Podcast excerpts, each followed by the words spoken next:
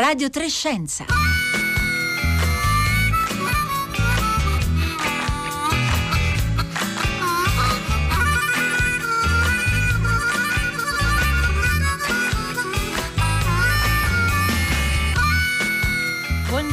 Tutti, benvenuti a Radio Trescenza da Roberta Fulci. Qualche settimana fa a Ischia, nel giardino pubblico di Barano, è stato piantato un albero. È un ulivo secolare ed è stato chiamato l'albero di Pietro. È stato piantato in ricordo di Pietro Greco, il nostro collega scomparso improvvisamente a dicembre. Ed è solo una delle tante, davvero tantissime iniziative che stanno fiorendo in tutta Italia in omaggio a eh, Pietro. Tra queste c'è naturalmente anche la nostra, Le lezioni per Pietro, una piccola serie di interventi radiofonici che stiamo mandando in onda a Radio Trescenza ogni venerdì. Sono cinque lezioni preparate da studiosi che hanno conosciuto da vicino Pietro Greco e il suo lavoro e ci offrono un loro punto di vista su temi che Pietro considerava importanti. Oggi nella seconda parte della puntata sarà la volta di Walter Tocci, fisico, filosofo ed ex parlamentare con il suo intervento sul rapporto tra scienza e politica. Nessun albero è solo, certamente non, non è solo la, l'albero di Pietro Greco a Ischia e nessun albero è solo, è anche il titolo di un'iniziativa che oggi vi presentiamo nella prima parte della puntata eh, perché oggi è il Darwin Day, 212 anni fa nasceva Charles Darwin e come ogni anno il 12 febbraio in tutto il mondo si raccontano il suo lavoro, la sua storia e, e i, i tantissimi modi in cui la teoria dell'evoluzione ha cambiato profondamente il nostro modo di pensare. Oggi noi vi proporremo una piccola anteprima prima di uno di questi appuntamenti, l'appuntamento del Muse, il Museo delle Scienze di Trento, che ha scelto di raccontare un lato un po' meno noto degli interessi e degli studi di Darwin, e cioè la botanica, appunto con la giornata Nessun albero è solo. Che cosa sapete voi del Darwin botanico? Conoscete le sue opere sulle piante? Allora raccontateci anche questo se vi siete mai imbattuti in questa veste di Darwin. Aspettiamo come sempre i vostri contributi, i vostri commenti e le vostre domande via sms e via whatsapp al 335 56 634 296.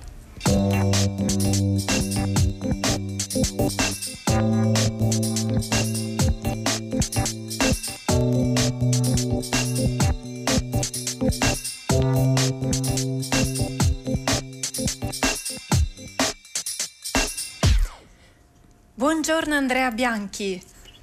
Buongiorno. Buongiorno, grazie per essere con noi, botanico Grazie tropicalista, viaggiatore incallito, responsabile Sì, delle serre del Muse, il Museo delle Esatto. Scienze di Trento. Il Muse, per chi eh, degli ascoltatori non lo conoscesse, non l'avesse visitato, raccoglie l'eredità del Museo Tridentino di Scienze Naturali e dal 2013 è ospitato in una sede bellissima, davvero nel quartiere delle Albere di Trento, progettato da Renzo Piano ed è un punto di riferimento della cultura scientifica della, della città. Allora, eh, Andrea Bianchi, perché per raccontare in occasione del Darwin Day il Darwin botanico avete scelto questo titolo? Nessun albero è solo. Buongiorno di nuovo innanzitutto a tutti. Ehm, abbiamo scelto questo titolo perché un, ehm, uno dei tanti temi eh, riguardo alla botanica e all'evoluzione poco conosciuti è proprio quello della cooperazione e, e anche dell'altruismo, si può dire, che le piante mettono, mettono in atto nelle, nelle foreste e negli, e negli habitat eh, naturali. In particolare di questo ci parlerà Costantino Bonomi, responsabile eh, dell'area botanica, con un bellissimo intervento sul eh, Wood Wide Web, proprio quella rete nascosta composta da radici e micorrize che si sviluppa nel sottosuolo, così nascosta ai nostri occhi. L'incontro a cui fa riferimento Andrea Bianchi di questa sera alle, eh, alle 18 per il Darwin Day del Muse Esatto. è un incontro online, naturalmente, prevede quattro interventi, uno dei quali l'ha citato eh, proprio adesso lei e un altro eh, la vede invece protagonista. Quello di Andrea Bianchi si intitola Ti amo, ti odio e a volte ti mangio, rapporti tra piante e insetti, quindi è focalizzato sul modo in cui eh, le piante comunicano, interagiscono in modo più o meno diciamo, positivo, violento con, tra, loro. Allora, proviamo Andrea Bianchi a fare una piccola anticipazione, quindi le chiedo una specie di versione compatta dell'intervento che farà stasera con un assaggio di queste tre componenti, ti amo, ti odio, a volte ti mangio. Allora, iniziamo dal- dall'odio. Come si odiano tra loro insetti e piante?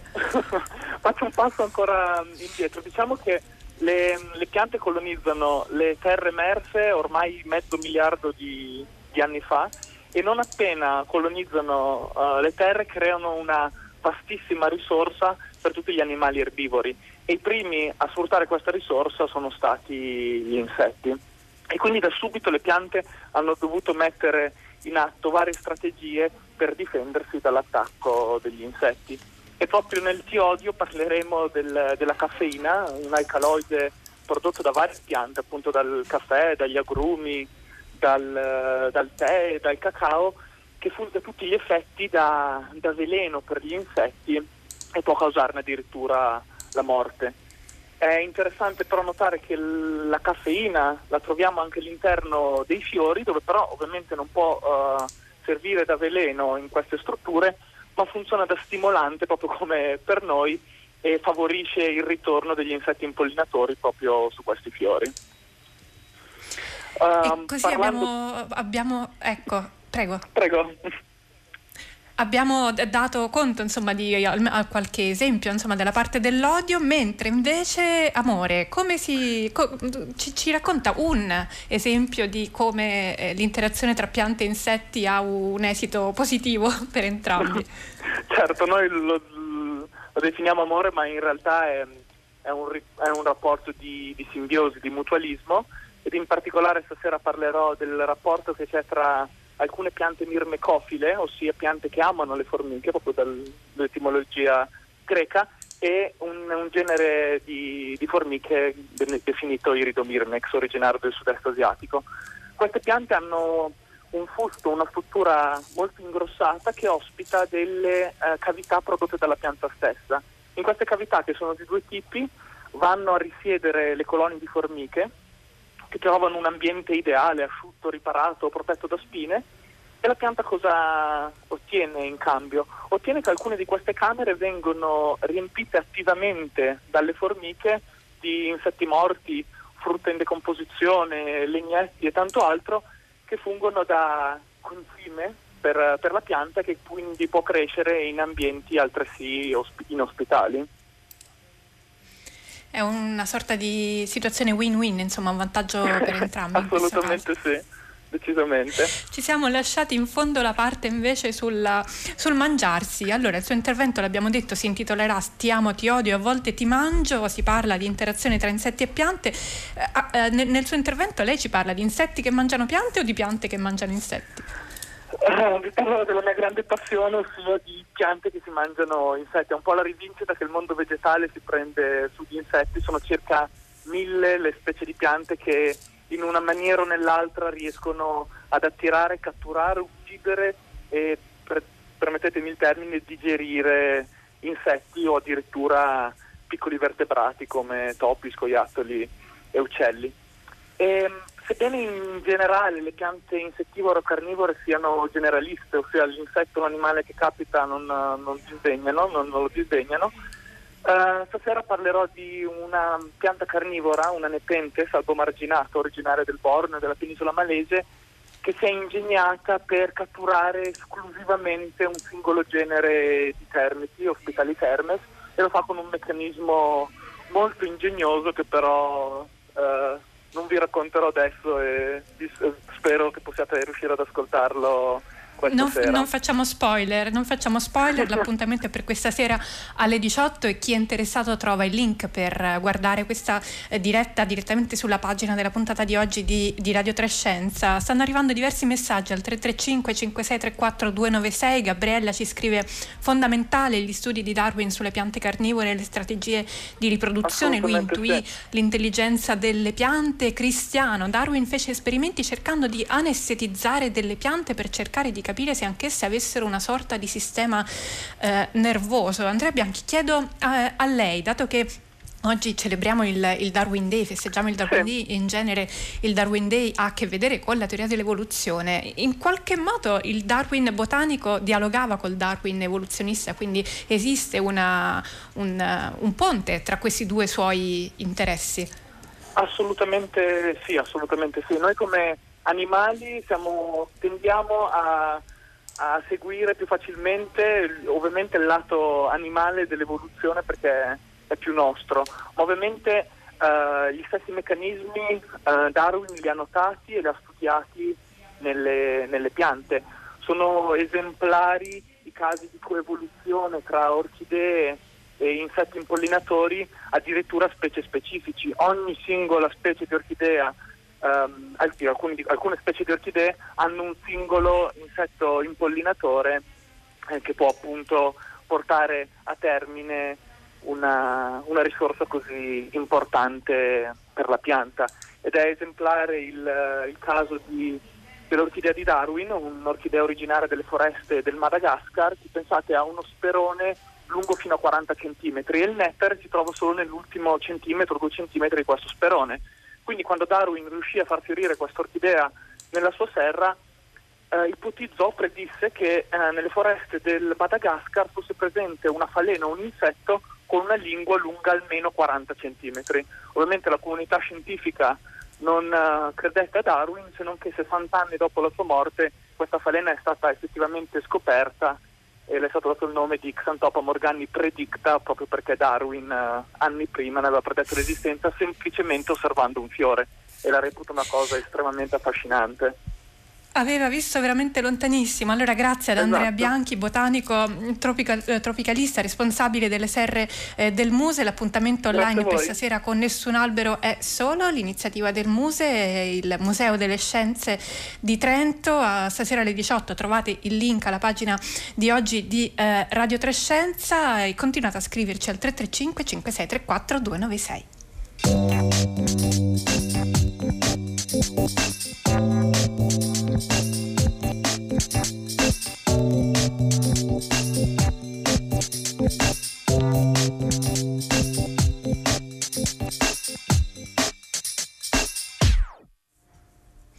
L'ulivo di Barano per Pietro Greco è la più bella idea che si poteva trovare, un grande ricordo vivo, ci scrive un ascoltatore al 335 5634 296. Pietro, Pietro Greco era eh, davvero incredibilmente prolifico, ha scritto decine di libri e un numero ancora più impressionante di articoli. Una scelta degli articoli che eh, ha pubblicato su Left è in edicola oggi insieme alla rivista con le introduzioni di Rossella Panarese, Silvia Bencivelli e Roberto Besana, la raccolta che si intitola La lezione lezione di Pietro Greco, quando la divulgazione scientifica è un'arte, si può anche acquistare sul sito della rivista, stiamo parla- parlando della rivista Left, quindi oggi in edicola questa raccolta di articoli di Pietro Greco, ora è il momento della quarta delle lezioni per Pietro dedicate eh, a Pietro Greco, ne abbiamo ascoltate tre che trovate tutte online. Oggi Walter Tocci, fisico, filosofo ed ex parlamentare, eh, amico e collaboratore di Pietro Greco, ci parla del rapporto tra scienza e politica. Le lezioni per Pietro, oggi Walter Tocci. Lezioni per Pietro, tra politica e scienza, con Walter Tocci. Buongiorno, sono Walter Tocci questa è una delle cinque lezioni per Pietro che Radio Trescenza ha voluto dedicare al collega e giornalista Pietro Greco, una delle voci di questo programma, prematuramente venuta a mancare il 18 dicembre 2020. Ogni lezione ruota attorno ad un tema tra quelli che a Pietro stavano più a cuore, come quello di oggi, dedicato al rapporto tra politica e scienza. Ho conosciuto Pietro Greco dagli scranni del Parlamento. Mi occupavo allora di politica dell'università e della ricerca e ho avuto il privilegio di poter contare sul suo contributo. Mi offriva proposte concrete che subito facevo mie e riportavo nel dibattito parlamentare. Di solito venivano respinte, ma non ci perdevamo d'animo, né io né lui, e riprendevamo l'iniziativa insieme al movimento di ricercatori e di docenti che in quei primi anni 2000 si batteva contro gli scriteriati tagli ai fondi per l'istruzione e la mortificazione della ricerca libera. E discutevamo dei suoi scritti sul passato e sul futuro della scienza. Nessuno di quei colloqui mi è rimasto indifferente. Ogni volta ho imparato qualcosa di nuovo. D'altronde, per Pietro, l'elaborazione culturale era anche un contributo all'azione politica. Fin da ragazzo, come raccontano i suoi coetanei, quando si mise alla testa di una singolare mobilitazione studentesca che chiedeva di studiare di più e meglio. Poi nella vita non si è più messo alla testa, ma ha sempre contribuito alla buona politica per la scienza. Non è stato solo un ottimo giornalista, non solo un raffinato storico della scienza, è stato anche un intellettuale impegnato. Con la sua passione civile e la capacità di comunicare la scienza in modo semplice e rigoroso, ha cercato di influire sulle decisioni politiche attraverso la strada più lunga e più dritta, a crescere la consapevolezza dei cittadini sul valore della conoscenza. Questa strada apre una prospettiva nuova. Se in passato, infatti, la crescita della democrazia ha istituito i diritti civili e poi quelli politici e infine quelli sociali, oggi deve espandere anche i diritti della cittadinanza scientifica. Il suo contributo più originale, che è stato un vero assillo teorico, è stato proprio l'approfondimento del concetto di cittadinanza scientifica. La intendeva come il diritto all'accesso alla conoscenza, come il superamento delle diseguaglianze cognitive, come il beneficio sociale della scienza nel senso originario del grande Bacone, come la responsabilità della cura della terra e dei viventi, come la libertà degli scienziati dai condizionamenti politici ed economici, che è anche, non dimentichiamolo, una garanzia per la democrazia e il benessere dei cittadini. Quel concetto poteva sembrare astruso, non è stato adeguatamente compreso, ma ha ricevuto una conferma dalla vicenda drammatica del Covid. Da circa un anno, nella vita quotidiana di miliardi di persone, hanno fatto irruzione i problemi della scienza, dai quali dipendono le possibilità di salvare vite umane, scaturiscono le ansie e le speranze delle persone, discendono le sorti dei governi, l'economia dei territori e le relazioni internazionali tra gli stati. All'improvviso abbiamo scoperto quanto sia importante la comunicazione corretta dei risultati della ricerca, l'autorevolezza e la trasparenza delle decisioni scientifiche, l'accesso dei ceti popolari ai frutti delle, della conoscenza, dalle cure preventive alla didattica a distanza. La cittadinanza scientifica è l'antidoto contro il crescente squilibrio tra potenza e saggezza. Potenza intesa come capacità, prima di tutto scientifica e tecnologica, di trasformare il mondo. Saggezza intesa come capacità di regolare gli esiti e cogliere i frutti di tale trasformazione. Uno squilibrio sempre presente in tutte le epoche, ma accentuato dai grandi dilemmi contemporanei, tra lo sviluppo economico e la sostenibilità del pianeta, tra le tecnologie della vita e la responsabilità dell'umano, tra il mondo aperto della ricerca senza confini e gli angusti interessi economici e nazionali. Innalzare la qualità delle relazioni tra politica e scienza è un compito decisivo per il futuro, ma si può imparare molto dal passato. Per Greco il terreno comune tra scienza e politica è svelato dall'analisi storica, che consente infatti non solo di spiegare le decisioni degli stati ma perfino i concetti scientifici, i quali diventano più comprensibili quando sono descritti dalla loro genealogia di falsificazioni e scoperte.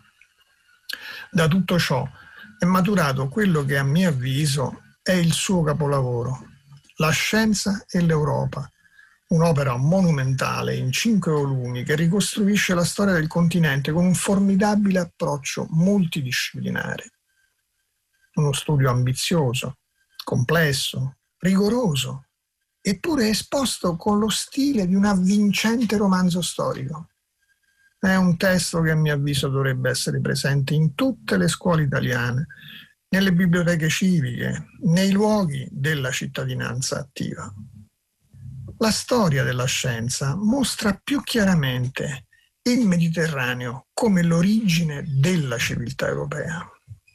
A tal fine Pietro Greco riprende gli studi di Lucio Russo sulla rivoluzione dimenticata, cioè lo straordinario fiorire della scienza in epoca ellenistica, che produce mirabili risultati, come la misura, con un errore solo del 3%, della circonferenza della Terra da parte del grande Eratostene. Poi quel patrimonio di conoscenze confluisce nella preziosa traduzione e nella rielaborazione motivata dal sincretismo degli arabi, e sottolineo sincretismo contro il presunto fondamentalismo di oggi. Infine, la riscoperta della scienza antica, che avviene in Italia per merito del figlio di un mercante pisano, Leonardo Fibonacci, detto anche Bigollo, cioè Giramondo, epiteto quanto mai significativo. La scienza, ci spiega Pietro, si sviluppa nella penisola in modo peculiare, cioè in connessione profonda con la poesia di Dante e le arti visive di Giotto, Piero della Francesca, Brunelleschi, confluendo in quella concezione integrale dell'uomo che fu il Rinascimento italiano. All'apice di questa storia, Galilei, figlio dell'umanesimo, consegna il testimone della scienza moderna dall'Italia all'Europa. Quel primato scientifico è stato uno dei vettori dell'espansione della cultura europea nel mondo. Ha portato molti benefici all'umanità intera, ma diciamoci la verità, non è stato usato sempre bene, è servito anche a diffondere le guerre, le schiavitù e i colonialismi. Tra 800 e 900, all'apice della potenza scientifica europea, ci fu la crisi da successo, come la chiama Pietro. L'Europa non riuscì a governare i frutti del suo rapporto privilegiato con la scienza. Da quella vetta cominciò il grande squilibrio tra potenza e saggezza, che poi sfociò nelle dittature e nelle guerre. E il testimone dello sviluppo scientifico, anche a causa delle forzate emigrazioni intellettuali, passò all'altra sponda dell'Atlantico. Alla fine del secondo millennio, le classi dirigenti europee rilanciarono l'ambizione del vecchio continente a diventare protagonista della crescita delle conoscenze e con il piano Delors presero l'impegno di raggiungere entro il 2010 la quota di investimento in ricerca al 3% del PIL. Non solo l'obiettivo è stato largamente mancato, in particolare nel nostro paese, ma a quella data si è verificato il sorpasso da parte della Cina e l'Europa ha perso il primato che aveva conquistato quattro secoli prima con la rivoluzione galileiana. Questa rinuncia alla leadership scientifica indebolisce lo sguardo verso il futuro e ciò spiega il declino europeo meglio di altre analisi, pur fondate ma incomplete, di tipo economico, istituzionale e geopolitico. E forse spiega qualcosa di più profondo, un certo ripiegamento dello spirito europeo che si chiude in se stesso, gira le spalle al futuro e respinge in mare i migranti. Questi fuggono dalla guerra e dalla fame attraverso sofferenze indicibili e quando approdano, se approdano, nei loro volti si vede la fiducia nell'avvenire, proprio quella fiducia che sembra indebolita nel continente. Quando si perde l'attenzione verso l'avvenire, viene a mancare anche il rapporto con il passato. L'Europa oggi vede il Mediterraneo come il suo confine, non più la sua origine. Eppure Mare Nostrum non è un limes, è l'archè della civiltà europea, come spiega lo studio storico di Greco. Il crescente squilibrio tra potenza e saggezza rende attuale la riflessione sul ruolo che la civiltà italiana ha svolto in questa storia, e non solo per la connessione tra Mediterraneo e continente, ma soprattutto per la visione integrale e umana della conoscenza. La saggezza come misura della potenza trova una rappresentazione mirabile nel verso dantesco, tanto amato da Pietro, del raccogliere le briciole del pane degli angeli. e forse proprio la tragedia del Covid può essere la molla che inverte la dinamica del declino. I segnali positivi non mancano. In primis la svolta della politica europea, che torna a progettare il futuro con il programma Next Generation EU e le incredibili risorse che quel piano mette a disposizione della rinascita italiana. Nel suo ultimo articolo, Greco ha colto l'occasione per proporre di spendere 50 miliardi su tre obiettivi. Primo, il potenziamento dell'università per portare la quota dei giovani laureati dall'attuale 25% al livello europeo del 40%. Secondo, aprire le porte dei laboratori pubblici ai giovani ricercatori, portando gradualmente l'investimento in ricerca alla media europea del 2%. Terzo, finanziare per cinque anni 100.000 giovani imprenditori nelle alte tecnologie, nella riconversione ecologica, nella cura dei beni sociali. Se anche uno su dieci avrà successo, avremo cambiato il paesaggio produttivo italiano e creato nuovi lavori di qualità. L'ultimo articolo dovrebbe quindi illuminare le menti dei nostri governanti. È ancora utile l'opera di Pietro, Egli cammina accanto a quelli che hanno a cuore la cittadinanza scientifica. Quell'infausta mattina, dopo aver saputo della sua improvvisa scomparsa, ha suonato il postino per consegnarmi il suo ultimo libro appena pubblicato. Si intitola Quanti, è un affascinante racconto della rivoluzione della fisica quantistica. Me lo aveva spedito perché facessi una presentazione ho pensato che quella consegna, proprio in quel momento, fosse un saluto di Pietro dal cielo. Mi è sembrato di vederlo lassù, con un sorriso sornione che mi diceva ne possiamo ancora ragionare insieme. Allora restiamo in colloquio con lui, con i suoi studi e le sue proposte e soprattutto con i sogni che ha lasciato a noi da realizzare. Grazie per l'ascolto. Walter Tocci. E questa era la voce di Walter Tocci, fisico, filosofo, politico italiano nel suo ricordo e omaggio a Pietro Greco. Abbiamo ascoltato la quarta delle cinque lezioni per Pietro, queste le prime tre sono tutte online sul sito di Radio Trescenza. Abbiamo ascoltato nelle scorse settimane Giovanni Destro Bisol sul tema della diversità umana, Elena Cattaneo sul dialogo tra scienza e società, Bruno Arpaia ha parlato di eh, arte e scienza e invece venerdì prossimo per l'ultimo appuntamento appuntamento con le elezioni per Pietro avremo Elena Gagliasso sul tema delle donne eh, nella scienza. Avete sentito oggi Walter Tocci mh, mm, citava la scienza e l'Europa, l'opera forse più, più, grande tra tutti i libri che Pietro Greco ha pubblicato, ne ha scritti davvero tantissimi. Voi sul nostro sito potete trovare anche una bibliografia, speriamo completa, di tutte le, le, le opere che Pietro Greco ha scritto eh, negli anni. La trovate cercando Leggere P. Greco e la trovate anche linkata alla raccolta delle lezioni per Pietro. Prima di salutarvi,